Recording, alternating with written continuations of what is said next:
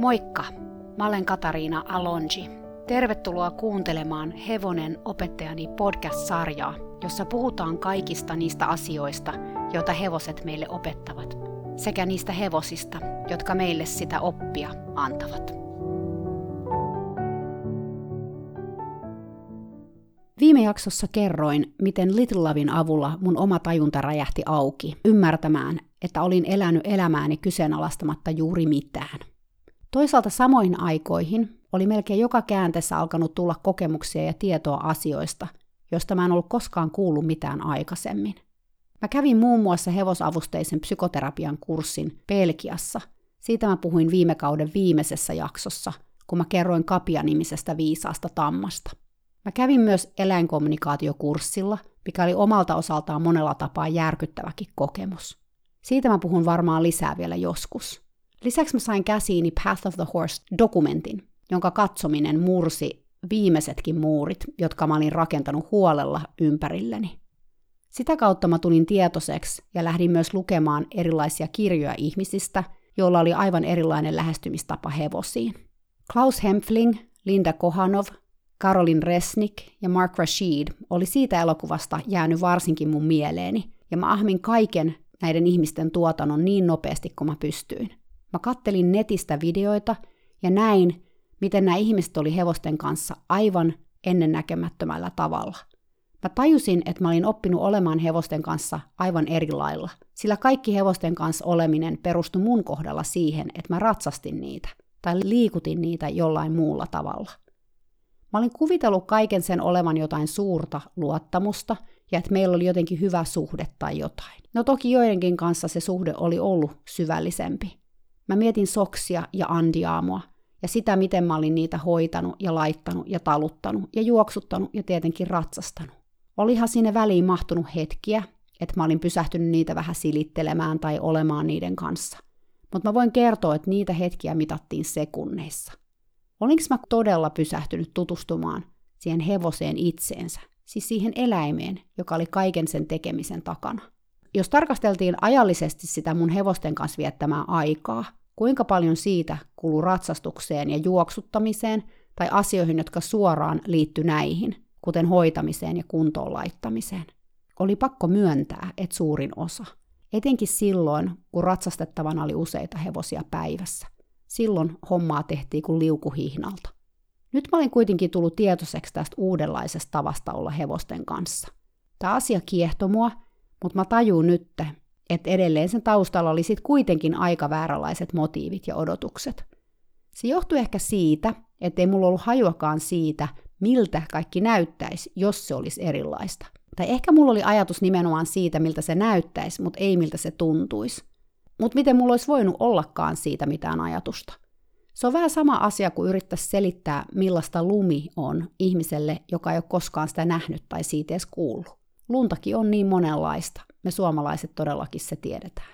Se oli kuitenkin selvää, että mä halusin epätoivoisesti luoda jonkunnäköisen suhteen litullaviin, joka olisi erilainen kuin se suhde, mikä mulla oli tähän mennessä sen hevosen kanssa ollut. Tämä tamma oli luikerellut kaikessa hiljaisuudessa ja kaikesta kenkkuilusta huolimatta suoraan mun sydämeen. Mua ei kiinnostanut enää mikään muu hevonen. Vaikka mun eteen olisi tuotu joku superratsu, mä olisin varmaan vaan kohauttanut olkiani ja kääntynyt katsomaan, minne tuo musta tamma oli mennyt. Missä se oli, mitä se teki, mitä se ajatteli ja tunsi. Mä ilmoitin kaikille muille ihmisille, paitsi Lilon omistajalle, että mä ehtis enää ratsastaa heidän hevosiaan. Koska kummalin tallilla, mä halusin vaan olla Little kanssa. Onneksi sen omistaja oli asiasta äärimmäisen ilahtunut. Mä olin jo jonkun aikaa ratsastanut Litulavia kaksi-kolme kertaa viikossa, joten asiat ei juuri muuttunut ajankäytöllisesti tämän omistajan kannalta – Mä en myöskään halunnut rahaa tästä ratsastuksesta enää, koska se tuntui väärältä. Ja mä ajattelin, että jos tämä omistaja maksaa mulle, hän voi myös päättää siitä, mitä mä teen hevosen kanssa. Me tehtiin sopimus, että hän edelleen maksaisi mulle ratsastustunneista pienen korvauksen, mutta sitä vastaan mä saisin olla ja tehdä hevosen kanssa niin paljon kuin halusin, ja ihan mitä vaan mä halusin. Täytyy tässä vaiheessa sanoa, että mun suhde Little Lavin omistajaan oli hyvä – niin hyvä kuin se pystyi olemaan siinä tilanteessa, jossa me oltiin. Hän oli hyvin erilainen ihminen kuin mä, perinteisiin nojautuva, tosi vanhoillisen kasvatuksen saanut henkilö, Ja vaikka meidän ikäero ei ollut kuin ehkä kymmenen vuotta, jos sitäkään, me oltiin todella erilaisista maailmoista kotosin. Mä tiedän, että tälle naiselle oli uskomattoman vaikea tehdä asioita, joita muut ei tehnyt. Esimerkiksi kuolaimettomilla suitsilla ratsastaminen oli häneltä todella suuri suoritus. Ja vaikka hän itse sanokin ja tiesi, että niiden suitsien myötä hän vihdoin pystyi ratsastamaan tätä hevosta ilman jatkuvaa pelkoa ja pystyi myös edistymään ratsastajana, hän silti aika ajoin, kertomatta mulle, laitto hevosen suuhun kuolaimet ja lähti ratsastamaan. Mä sain kuitenkin aina selville, että hän oli tehnyt näin, koska nämä kokeilut ei yleensä päättynyt hyvin, vaan hän joutui vaaratilanteisiin Litilavin kanssa. Mä käytin tästä kädenvääntöä jatkuvasti. Mä yritin kaikin voimin olla niin diplomaattinen kuin mä pystyin, mutta tunteisiinhan se meni, koska joskus omistajan toiminta, enkä mä nyt puhu vaan näistä suitsista, rikko sitä luottamusta, minkä mä olin vaivalla saanut rakennettua hevosen kanssa, tai minkä hän oli myöskin vaivalla saanut rakennettua hevosen kanssa. Ja sen katteleminen vierestä oli mulle sydäntä raastavaa. Koska jossain vaiheessa mä menin itse kiihkeästi Little Lavin puolelle, enkä mä voinut ymmärtää, miksi omistaja ei tehnyt samaa. Mä uskon, että omistajalla on tästä tarinasta aivan oma versionsa. Hän varmasti koki olevansa hevosen puolella, mutta hänen laatikkonsa se laatikko, mistä mä puhuin viime kerralla, oli siinä vaiheessa niin paljon pienempi kuin mikä mun laatikkoni oli koskaan ollut, joten me ei vaan voitu olla ihan samaa mieltä monestakin asiasta. Mutta ehkä tätäkin mä vielä puran tässä podcastissa joskus, mä en tiedä. Mutta näin sivuhuomautuksena, että vaikka mitä tapahtui, mun piti aina muistaa, että Little Love ei ollut mun hevonen, ja tämä asia painoi monesti vaakakupissa, tai ainakin siihen saakka, kunnes Little Loveista vihdoin tuli muun vuosien päästä. Mutta takaisin tähän mun ja Little Lavin tilanteeseen. Mä päätin ensimmäistä kertaa elämässäni, että mä lähtisin viettämään aikaa hevosen kanssa ilman mitään agendaa. Kuulostaa hienolta, eikö? Näitä asioita voi tietysti päättää, mutta ei mulla ollut aavistustakaan siitä, miten vaikeeta tämä tulisi olemaan. Kaikki hevosten kanssa oleminen mun elämässäni siihen mennessä oli perustunut tekemiseen. Joten ajatus siitä, että mä osaisin yhtäkkiä lopettaa kaiken tavoitteellisuuden, sulkea kaikki mun toiveet ja odotukset mun mielestäni, olla tekemättä yhtään mitään edes hetken ajan, oli näin jälkeenpäin ajateltuna ehkä suurin vitsi ikinä. Voisi kuvitella, että oleminen ei olisi vaikeeta, mutta kyllä se vaan on, etenkin sille nelikymppiselle suorittajalle, joka mä silloin olin. Mä osasin kyllä saada hevosia tekemään vaikka mitä, mutta että mä vaan olisin niiden seurassa. Mulla ei todellakaan ollut aavistustakaan siitä, mihin mä olin ryhtymässä. Mutta Little Love tulisi mulle kyllä aika nopeasti sen näyttämään. Kuten mä sanoin aikaisemmin, mä olin katsellut videoita netistä ja osa niistä oli tehnyt muhun suuren vaikutuksen. Etenkin se, miten Klaus Hempfling vaan juoksi vapaana olevan hevosen kanssa ja sai tämän hevosen kokoamaan ja suorastaan tanssimaan hänen kanssaan, oli herättänyt mussa kunnioitusta. Mä haaveilin, että mä kykenisin samaan – Mä näin jo sieluni silmillä, kuinka Little Love heräisi henkiin ja juoksis mun vierellä harja hulmuten ja sen hienoa ravia väläytellen. Kuinka kaikki ihmiset mykistyneenä katsois, miten mahtava yhteys meillä oli toisiimme, kuinka me suorastaan luettiin toistemme ajatuksia. Okei, huomaat sä mihin ansaan mä putosin jo ennen kuin mä olin päässyt aloittamaan. Mun ego, muistatko? Mä mainitsin sen jo ensimmäisessä Little Loveista kertovassa jaksossa. No, se samainen Euroopan kokonen ego oli katsokaas hypännyt jo valovuosia siitä hetkestä eteenpäin ja puno jos vaikka mitä suunnitelmia siitä, miltä tämä kaikki niin sanottu hevosen kanssa oleminen näyttäisi.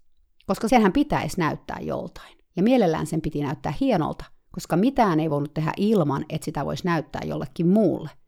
Mieluiten siitä voisi vielä jotain videota laittaa vaikka nettiin, niin että kaikki näkis, miten taitava mä olen. Joo, näinhän se menisi tuumasta toimeen että näin kaikki ne ajatuksineni, toiveineni ja odotuksineni lähdin sitten lainausmerkeissä olemaan Little Lavin kanssa, opettamaan sille, että muhun voi luottaa. Mä mietin pitkään, että miten mä aloittasin, ja mä päätin, että mä veisin hevosen maneesiin ja päästäsin sen siellä vapaaksi. Mä valitsin maneesin paikaksi ihan siksi, että siellä saisi olla rauhassa ja kukaan ei näkisi, mitä me tehtiin. Tämä kertoo jo aika paljon siitä, mikä oli tämä meidän niin sanotun olemisen lähtökohta. Tärkeää oli, ettei kukaan näkisi sitä. Siis siltä varalta, että se ei näyttäiskään oikeastaan miltään. Tai pahempaa vielä, mä en osaisi sitä tehdä. Ja täytyy kyllä sanoa, että mä tiesin varmaan jotenkin alitajuisesti, että mä pystyisi rentoutumaan, jos muut ihmiset näkis meidän puuhat. Mä osasin vaan kuvitella, mitä nämä ihmiset puhuis mun selän takana. Ja jotenkin mua itseäkin hävetti, että tässä sitä nyt oltiin opettelemassa yhteyden luomista hevosen kanssa tekemättä mitään. Siis olinko mä seonnut ihan täysin? Ketä mä oikeasti ajattelin huijaavani tällä kaikella? Mitä jos tästä ei tuliskaan yhtään mitään? Mua ahdisti, koska mä en osannut myöskään enää palata takaisin siihen pisteeseen, jossa mä olin ollut aikaisemmin. Siis siihen pisteeseen, jossa mä olin ollut autuaan, tietämätön tästä kaikesta. Oli siis pakko jatkaa eteenpäin, vaikka se tuntukin siltä, kuin olisi etsinyt valokatkaisijaa säkkipimeessä. Näiden kaikkien tunteiden ja ajatuksien kanssa mä siis vein Little Lavin maneesiin ja päästin sen siellä vapaaksi. Se oli ollut mulla aikaisemminkin vapaana maneesissa. Joskus ratsastuksen jälkeen mä olin päästänyt sen piehtaroimaan, tai sateisena päivänä, kun hevosia ei laitettu ulos, mä olin laittanut Little Lavin maneesiin ulkoilemaan sillä aikaa, kun mä itse esimerkiksi puhdistin sen varusteet tai hoidin jonkun muun hevosen jalkoja tai jotain. Ajankäytön maksimointia sekin. Mutta nyt tarkoituksena oli jäädä sinne maneesiin itse ja viettää aikaa yhdessä ja rakentaa luottamusta. Mulla ei ollut aavistustakaan siitä, miten se tapahtuisi. Mutta mä olin varma, että tästä se lähtisi jotenkin muodostumaan. No, voitte varmaan arvata, mitä mieltä Little oli tästä kaikesta. Kun mä päästin Little Lavin irti, se käveli niin kauas musta kuin se pääsi ja käänsi mulle takapuolensa. Maneesin toisessa päässä, siis siellä pelottavassa päässä, oli iso ovi, joka oli kesäsin auki. Siitä ei kuitenkaan päässyt ulos ilman, että avasi hevoselle puisen portin, joka oli laitettu siihen tietenkin niitä hevosia varten. Little käveli hitaasti sinne portille, sinne pelottavaan päähän ja jäi seisomaan sinne. Se, että se valitsi mennä sinne kaikista paikoista, oli erikoista, mutta mä en tajunnut vielä sillä hetkellä, mitä Little Love sillä tarkoitti. Se katteli peltojen yli pitkälle metsän rajaan. Mä jäin seisomaan maneesin ovelle. Mitä nyt? Mitä mun pitäisi tehdä? Koska jotainhan tässä on tehtävä, eikö? Hevonen ei ollut näkevinäänkään mua. Mä kävelin sen perässä maneesin toiseen päähän ja menin seisomaan sen viereen takaportille. Little Love huokas ja huomioimatta mun olemassaoloani mitenkään käveli pois. Se meni jälleen niin kauas kuin se pääsi musta, maneesin kauimmaiseen nurkkaan ja käänsi mulle taas takapuolessa. Mä jäin seisomaan sinne takaportille, ja se tunne, joka valtasi mun koko kehon, oli todella vaikea kestää. Se oli eräs mun hevosurani kovimpia hetkiä, sillä mä tajusin sillä hetkellä, että tämä hevonen ei halua olla mun kanssa missään tekemisissä. Itse asiassa se halusi olla mahdollisimman kaukana musta. Jos olisi päässyt kauemmaksi, se olisi epäilemättä mennyt. Enkä mä uskonut, että tämä hevonen oli ainoa hevonen, joka ajatteli musta näin. Mä muistin, kuinka mä olin nähnyt siinä Path of the Horse-elokuvassa tämän saman tapahtuvan myös Stormy meille, joka oli sen leffan tehnyt. Mä en usko, että kun mä näin sen siinä leffassa, mä tajusin, että mulle itselleni kävisi myös näin. Tai miltä se tuntuisi. Sitä riittämättömyyden tunnetta ja sen määrää ei voi kuvailla. Sitä häpeää, raivoakin ja epätoivoa. Mä halusin vaan huutaa, että kertokaa nyt joku, mitä mun pitää tehdä, koska kai tätä niin sanottua olemistakin voidaan tehdä jotenkin.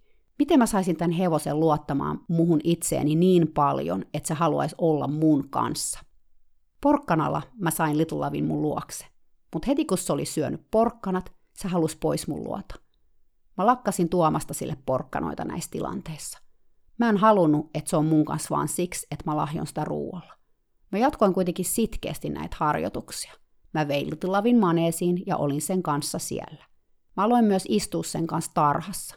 Koska mä en osannut vaan olla, mä luin ja sitten mä aloin myös piirtää ja kirjoittaa näinä hetkinä. Mun oli jotenkin saatava purettua mun tunteita ja ajatuksia, koska ne oli välillä suorastaan ylivoimaisia. Kun sä oot koko elämässä vaan tehnyt ja tehnyt, on aika raastavaa yrittää pysähtyä ja vaan olla. Päähän siinä meinas räjähtää. Mä voin sanoa, että tämä on oikeasti yksi vaikeimpia asioita, mitä mä oon tehnyt, mutta myös tärkeimpiä.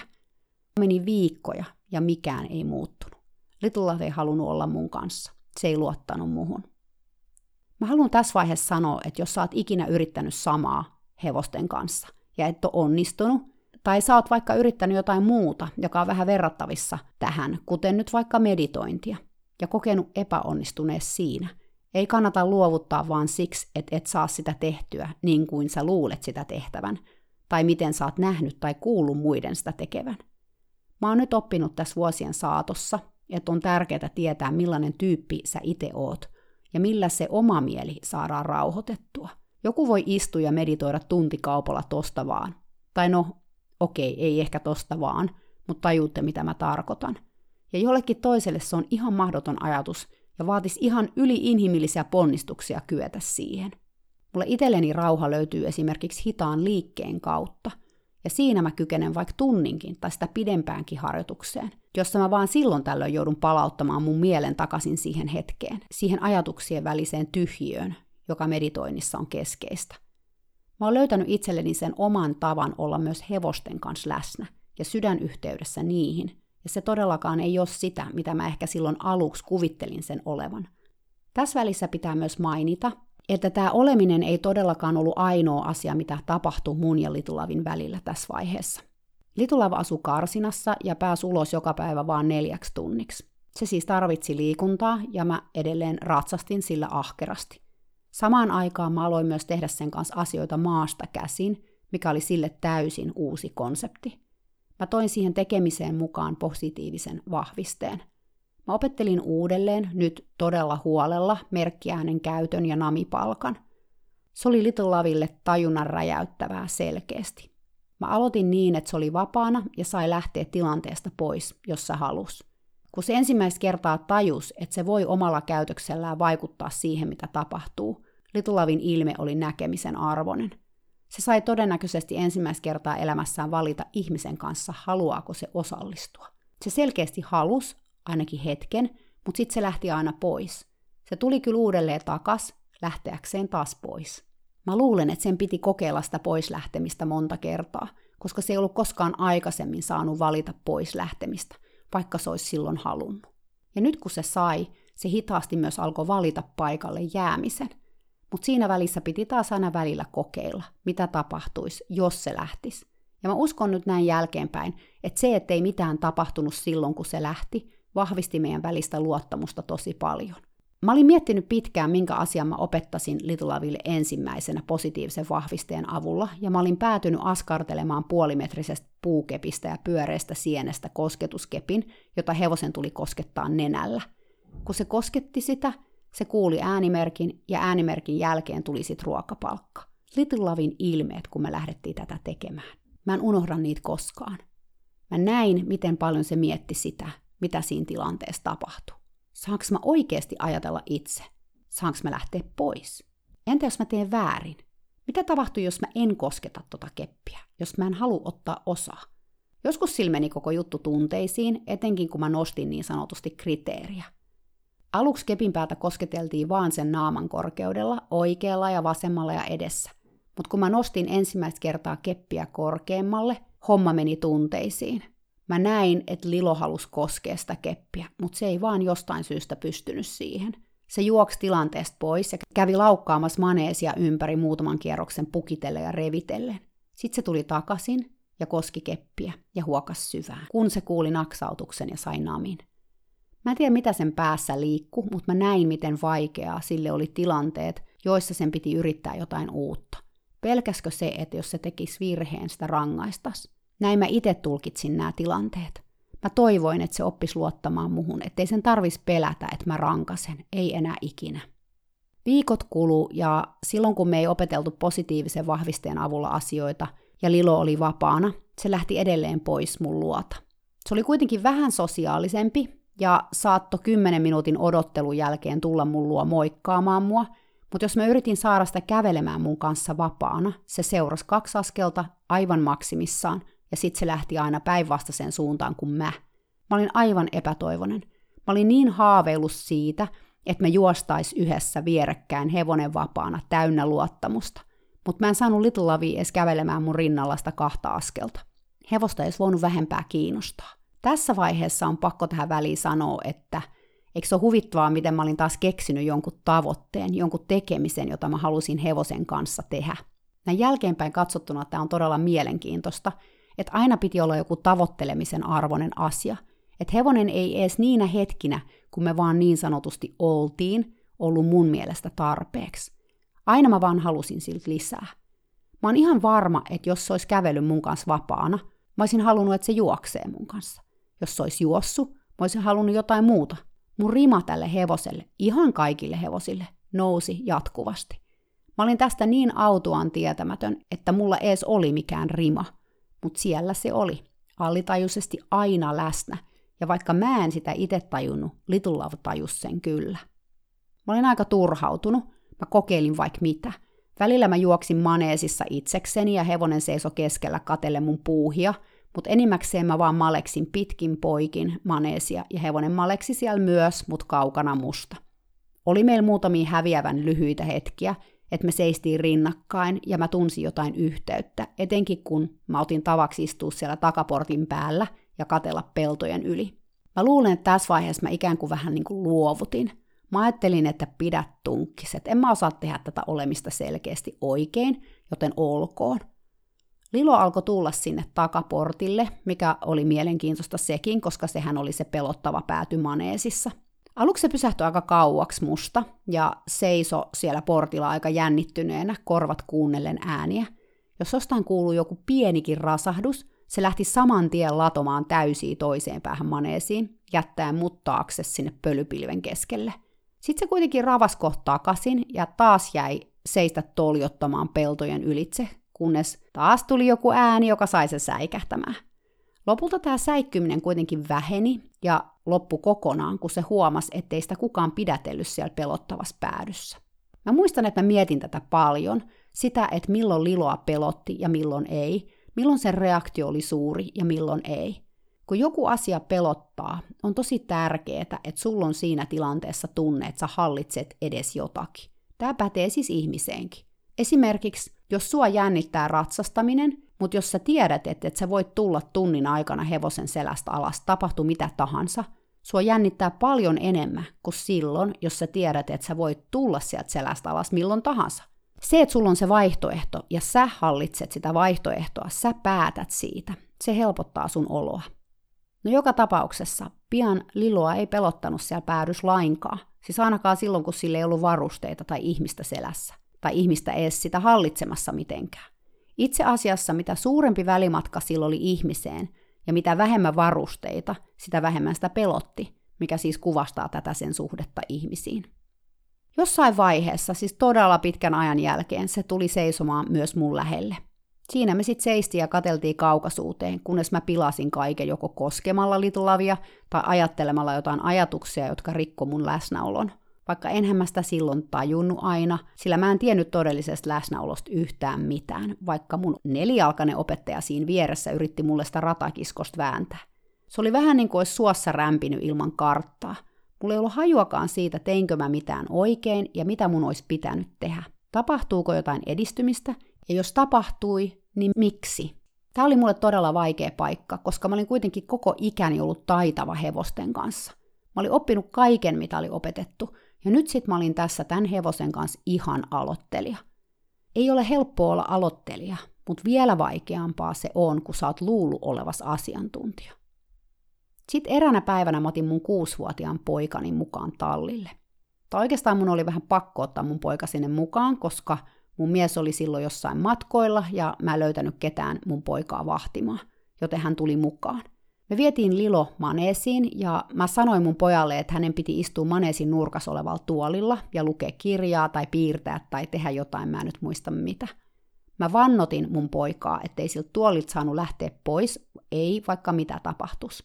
Ja mun poika lupas pysyä sillä tuolilla. Mä päästin Lilon maneesiin vapaaksi. Se vaelteli haistelemassa maata, pongaili varmaan kavereiden hajua niistä kohtaa, missä oli ollut kakkakasoja.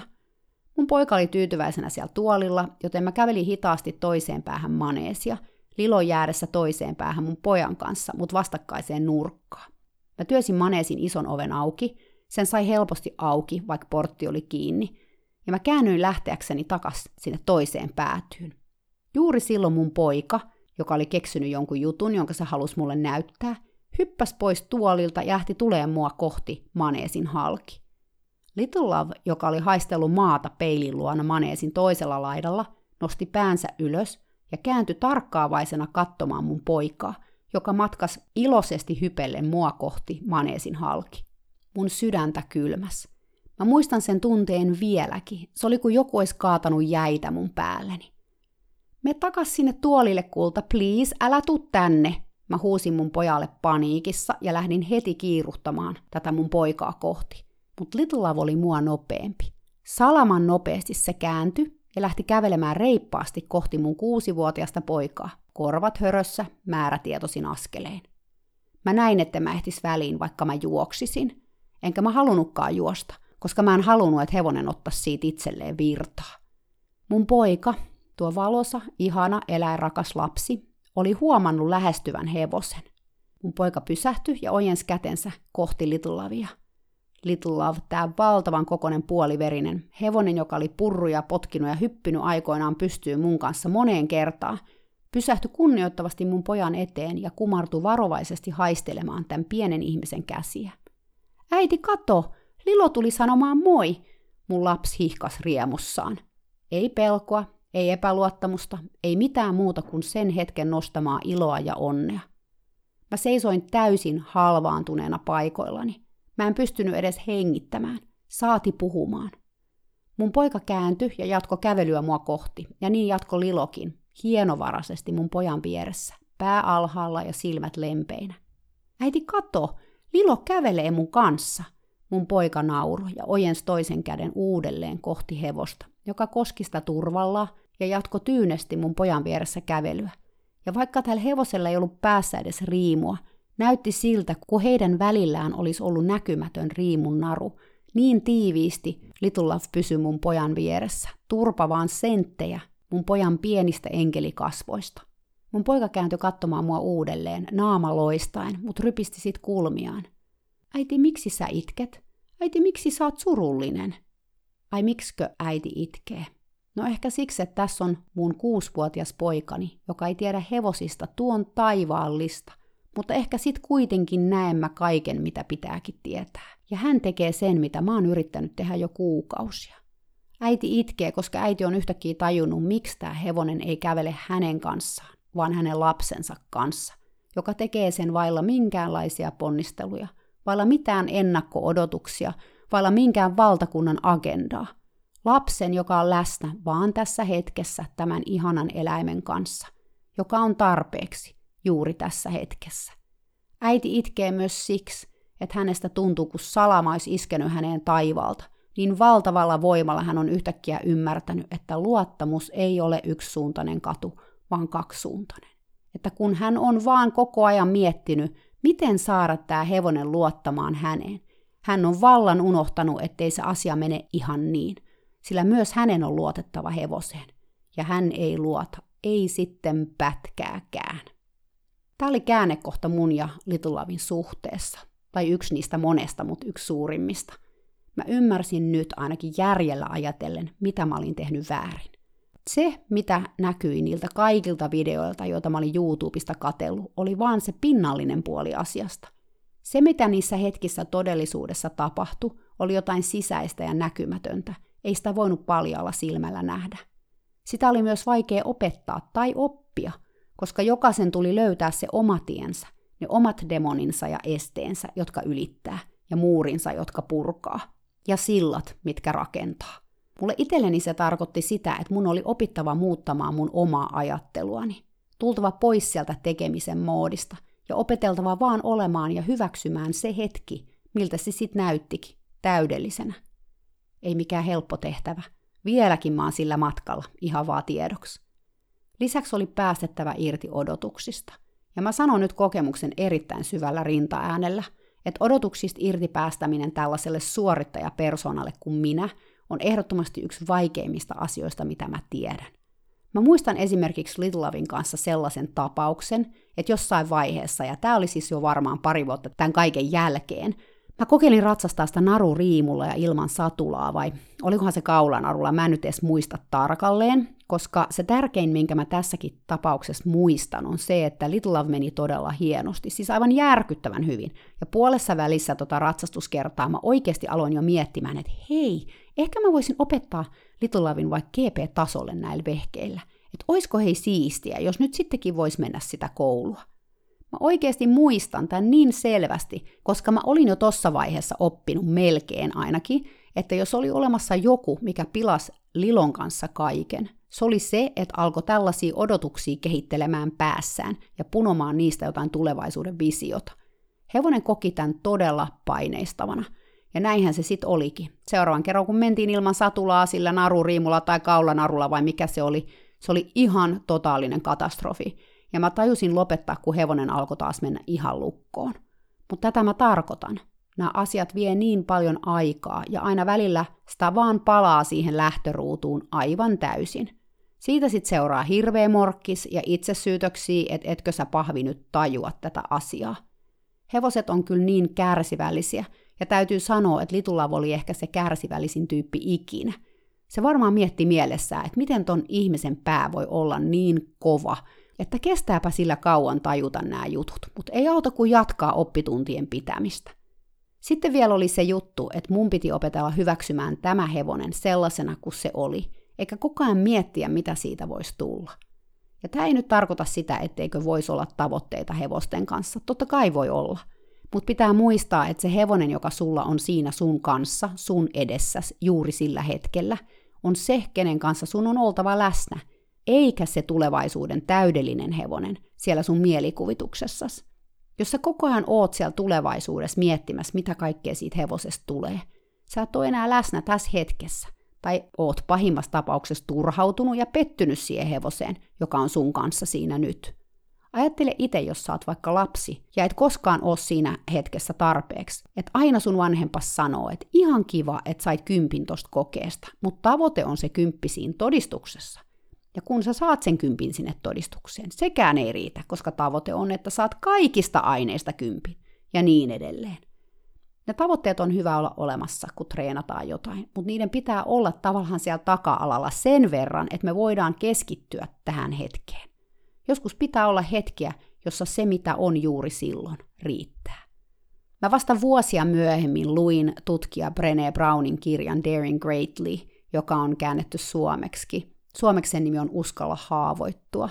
Siinä kirjassa, vai onkohan se itse asiassa sen kirjan jatko-osassa Rising Strong, Brené puhuu luottamuksesta ja sen rakentamisesta – Brené Brown ei ole hevosihminen, hän on jo parikymmentä vuotta tutkinut ihmisten tunteita, kuten haavoittuvaisuutta, häpeää ja yhteenkuuluvuutta Houstonin yliopistossa.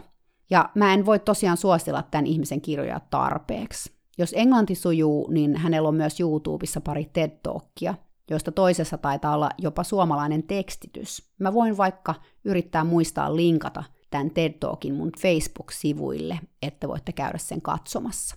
Mä en ole ihminen, joka kauheasti idolisoi ketään, en ole koskaan ollut, mutta jos jotain täytyisi idolisoida, niin Brené Brown olisi kyllä mulle sellainen ihminen. Hänen työnsä on muuttanut ainakin mun elämäni ja yhä tänäänkin muuttaa sitä. Viimeksi eilen kuuntelin Brené Brownin podcastia.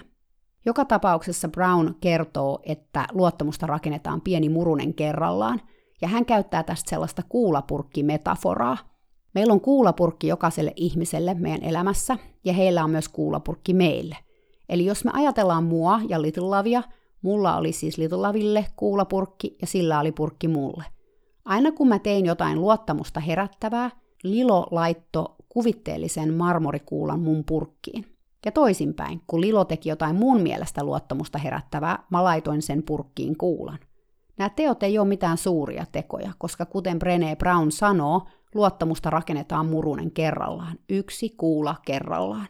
Esimerkiksi kun mä vein Lilon maneesiin ja annoin sen tulla sinne pelottavaan päähän vapaana, omaehtoisesti, siitä tuli kuula mun purkkiin. Samoin kun mä annoin sen lähteä sieltä pois, kun pelotti, taas kuula mun purkkiin. Näin siis luottamusta rakennetaan, pienien luottamusta herättävien tekojen kautta. Ja kun niitä kuulia on siellä purkista tarpeeksi, voi alkaa sanoa, että luotan tohon tyyppiin. Tietysti näitä kuulia voi myös ottaa pois sieltä purkista. Joskus voi tapahtua sellaisia asioita, että koko purkki kaatuu ja kuulat sinkoilee pitkin poikin. Silloin se joudut aloittamaan taas ihan alusta, yksi kuula kerrallaan. Toisaalta se prosessi on usein silloin nopeampi tai ehkä vähän erilainen, koska sä tiedät jo etukäteen, miten niitä kuulia sinne toisen purkkiin voi saada. Näin jälkikäteen on helppo nähdä, että tämä kuulapurkki kaatui välillä oikein kunnolla Little Lavin ja sen omistajan välillä. Ja tietysti mulle itsellenikin kävi pari kertaa niin, että kuulia kauhottiin sieltä purkista kyllä ihan koko kädellä, kun mä en tajunnut, mitä mä olin tekemässä. Tämä kuulapurkki-ajatus olisi silloin auttanut mua Litulavin kanssa. Jollain tasolla mä tajusin kyllä, että mun piti olla sen luottamuksen arvonen, mutta silloin mulla ei ollut kuitenkaan kovin konkreettista ajatusta siitä, mikä kasvatti tämän hevosen luottamusta, koska mä ajattelin näitä tilanteita aina ihmisen näkökulmasta, en hevosen. Mutta onneksi Little Love koko ajan opetti mulle siitä hevosen näkökulmasta lisää. Ensi jaksossa mä kerronkin erään tarinan, jossa koeteltiin meidän luottamusta ja jossa mä opin, että hevosen ajattelu on hyvinkin erilaista kuin ihmisen ajattelu, mitä tulee luottamukseen ja sen kasvattamiseen. Mutta vielä lopuksi takaisin tuohon hetkeen, jossa mä pääsin todistamaan mun lapsen hevostaitoja Lilon kanssa. Mä en unohda sitä koskaan. Se oli yksi suurimpia suunnan näyttäjiä mun hevosurallani. Mä jouduin todella miettimään sitä, kuka mä olin ja mikä mun sisäinen maailmani oli ja miten tämä kaikki vaikutti Little Laviin. Ehkä tärkein taito, mikä sulla voi ihmisenä olla, ei vaan hevosten kanssa, vaan muutenkin, on itsereflektion taito – se tarkoittaa siis sitä, että sä pystyt arvioimaan sun omaa toimintaa suhteellisen neutraalisti ja oppimaan siitä. Oppimisen ja kehittymisen kannalta tämä on ehdottomasti se tärkein taito. Ja mä oon tosi kiitollinen, että mä oon siihen kyennyt. Muuten tästä ei olisi tullut yhtään mitään. Ja mä olisin edelleen varmaan siellä maneesissa Sveitsissä hakkaamassa päätä seinään. Noina hetkinä mä myös muistin erään tapahtuman, joka oli tapahtunut vain muutamia vuosia aikaisemmin Sokshevosen kanssa. Jos oot Soksin podcastin kuunnellut, sä muistat ehkä, että Soksilla löydettiin pahanlaatuinen kasvain sen hännäntyvestä, ja tämä kasvain levisi sitten syöpänä sen suolistoon, ja se jouduttiin lopettamaan. Soks oli se mun elämäni hevonen ennen Litulavia, mutta silloin Soksin aikaan mun tietoisuus ei ollut vielä valmis sille kaikille, mitä se hevonen yritti mulle kertoa. Siinä Soksin podcastissa mä pohdinkin, että millainen suhde mulla olisi siihen hevoseen ollut, jos siinä tiellä ei sitä kaikkea suorittamista ja tekemistä ja vikelyskisoissa voittamista. Siitä suhteesta mä sain pienen näytteen aivan soksin elämän lopussa, ja vaikka se koko juttu siinä tilanteessa tuntukin uskomattomalta, sen merkitys ei oikeastaan avautunut mulle kuin vasta Litulavin kautta myöhemmin. Soks tosiaan lopetettiin eränä perjantai-aamuna, ja edellisenä iltana mä olin tallilla viettämässä viimeisiä hetkiä tämän mun rakkaan nelijalkaisen ystävän kanssa – Nämä hetket on kaikista Soksin kanssa viettämistä hetkistä jäänyt mieleen varmaan mulle kaikkein parhaiten, ja nyt mä ymmärrän myös miksi. Ne hetket oli erityisiä siksi, koska niissä mä en halunnut tältä hevoselta enää yhtään mitään, muuta kuin vaan olla sen kanssa. Mä tiesin, että seuraavana aamulla mä veisin sen klinikalle, jossa se lopetettaisiin. Ei ollut enää jäljellä mitään, mitä pyytää soksilta, mitä haluta siltä, paitsi lisää aikaa, mitä ei tietenkään ollut. Mä muistan, että mä harjasin soksia ja ratsastelin sillä ilman satulaa ja riimupäässä ympäri tonttia, kunnes eräs mun tallikaveri kysyi, että haluaisinko mä, että hän ottaisi meistä kuvia. Hänellä oli nimittäin kamera mukana. Mä myönnyin ja me oteltiin vähän kuvia. Lopulta me päädyttiin ulkokentälle, koska mä ajattelen, että ehkä Soks haluaisi vielä piehtaroida viimeisen kerran. Siinä sitten oltiin ja Soks kävi piehtaroimassa ja sitten se tuli mua tuuppimaan, että hei ihminen, älä ole surullinen ja tylsä. Se kaikki suru ja pettymys ja pelko tämän hevosen menettämisestä ja se jännitys siitä tulevasta päivästä, se ajatus tulevaisuudesta ilman soksia, mutta toisaalta kiitollisuus kaikesta, mitä tämä hevonen oli meille antanut, kaikki se kiehu mun sisällä ja mä lähdin vähän hetken mielenjohteesta juoksemaan, koska kuten mä jo tuossa vähän aikaisemmin sanoin, niin mä elän asioita mun kehon kautta hyvin paljon. Ja Soksan lähti heti mun perään. Se oli aina ollut hevonen, joka oli ensinnäkin tosi leikkisä, ja joka halusi ilmentää itseään sen kehollaan viimeiseen pisteeseen saakka. Puhumattakaan sit siitä, että se halusi myös ilmentää ihmisten tunnemaailmaa, asia, josta mulla oli vain pienen pieni aavistus siinä vaiheessa. Sen enempää ajattelematta tai harjoittelematta, ilman minkäänlaisia odotuksia tai toiveita, me juostiin ja leikittiin siellä kentällä yhdessä, vähän niin kuin Klaus Hempfling, josta mä en silloin tiennyt vielä yhtään mitään. Nyt siinä Little Lovin kanssa mä mietin tätä kaikkea, tota hetkeä Soksin kanssa, että miksi se oli siinä hetkessä ollut niin helppoa, ja miksi se oli niin vaikeaa nyt Little Lovin kanssa. Ja kyllähän jos tätä tarkastelee alkaa ymmärtää asiayhteyksiä. Onhan se paljon helpompaa päästää niin monesta asiasta irti hevosen viimeisellä hetkellä, kuin nyt tässä, kun me oltiin vasta aloittamassa meidän yhteistä matkaa. Ja tietysti nyt, kun mä tätä kaikkea pohdin paljon, paljon viisaampana, Mä osaan myös vetää tästä yhtymäkohtia ihan sinne mun ensimmäiseen hevoskokemukseen Telittiorin kanssa. Siihen, miten helppoa se oli ollut silloin kymmenenvuotiaana kouluttamattoman hevosen kanssa, joka oli ollut aikuisten kanssa niin vaarallinen ja kuriton. Se on jännä, kuinka palaset joskus loksahtelee paikoilleen, tai sä tajuat, miten kaksi tai kolmekin palaa liittyy toisiinsa, vaikka silloin tapahtumahetkellä sulle ei ollut siitä aavistustakaan. Joskus mä ajattelen, että hevosilla onkin sellainen kollektiivinen agenda meidän ihmisten varalle, tai sellainen antiagenda. Mä sanon antiagenda, koska se tuntuu olevan aika lailla se päinvastainen agenda, mikä meillä ihmisillä on hevosille. Kun tulee näitä hetkiä, että joku hevonen näyttää sulle asian niin, että sä vihdoin sen tajuat, alkaa miettiä, että ai jaa, sitäkö se yksi toinenkin hevonen ja kolmaskin hevonen tarkoitti silloin kauan sitten. Että hevosilla on sellaista kollektiivista tietoa, jota ne kaikki jollain tasolla hiljaa tuo ihmisten tietoisuuteen ja on tuonut jo vuosisatoja. Ehkä se on hevosten hiljainen vallankumous, jonka tarkoituksena ei kuitenkaan ole ihmisiä syöstää vallasta, vaan opettaa meidät näkemään, että valtaa parempi vaihtoehto on astuminen syvempään yhteyteen meidän itsemme ja kaikkien elävien olentojen kanssa. Ehkä tähän on hyvä lopettaa tämä podcast. Tuntuu kyllä siltä, että nämä jaksot on jotenkin pysyvästi muuttunut hieman pidemmiksi kuin se puoli tuntia, joka mulla oli alun perin mielessä. Toisaalta mä en halua näitä tarinoita liikaa kahlita, vaan antaa niiden tulla ulos sellaisina, kun ne nyt tulee. Toivottavasti tämä jakso herätti sussa taas ajatuksia ja tunteita.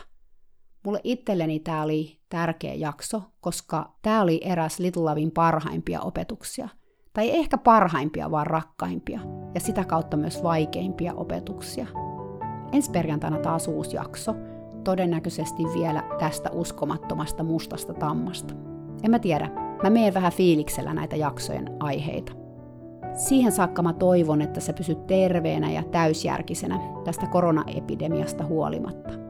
Ja muista ottaa hetkiä kiittää hevosia siitä, että ne on sun elämässäsi olipa ne sitten siinä missä kapasiteetissa tahansa. Moikka!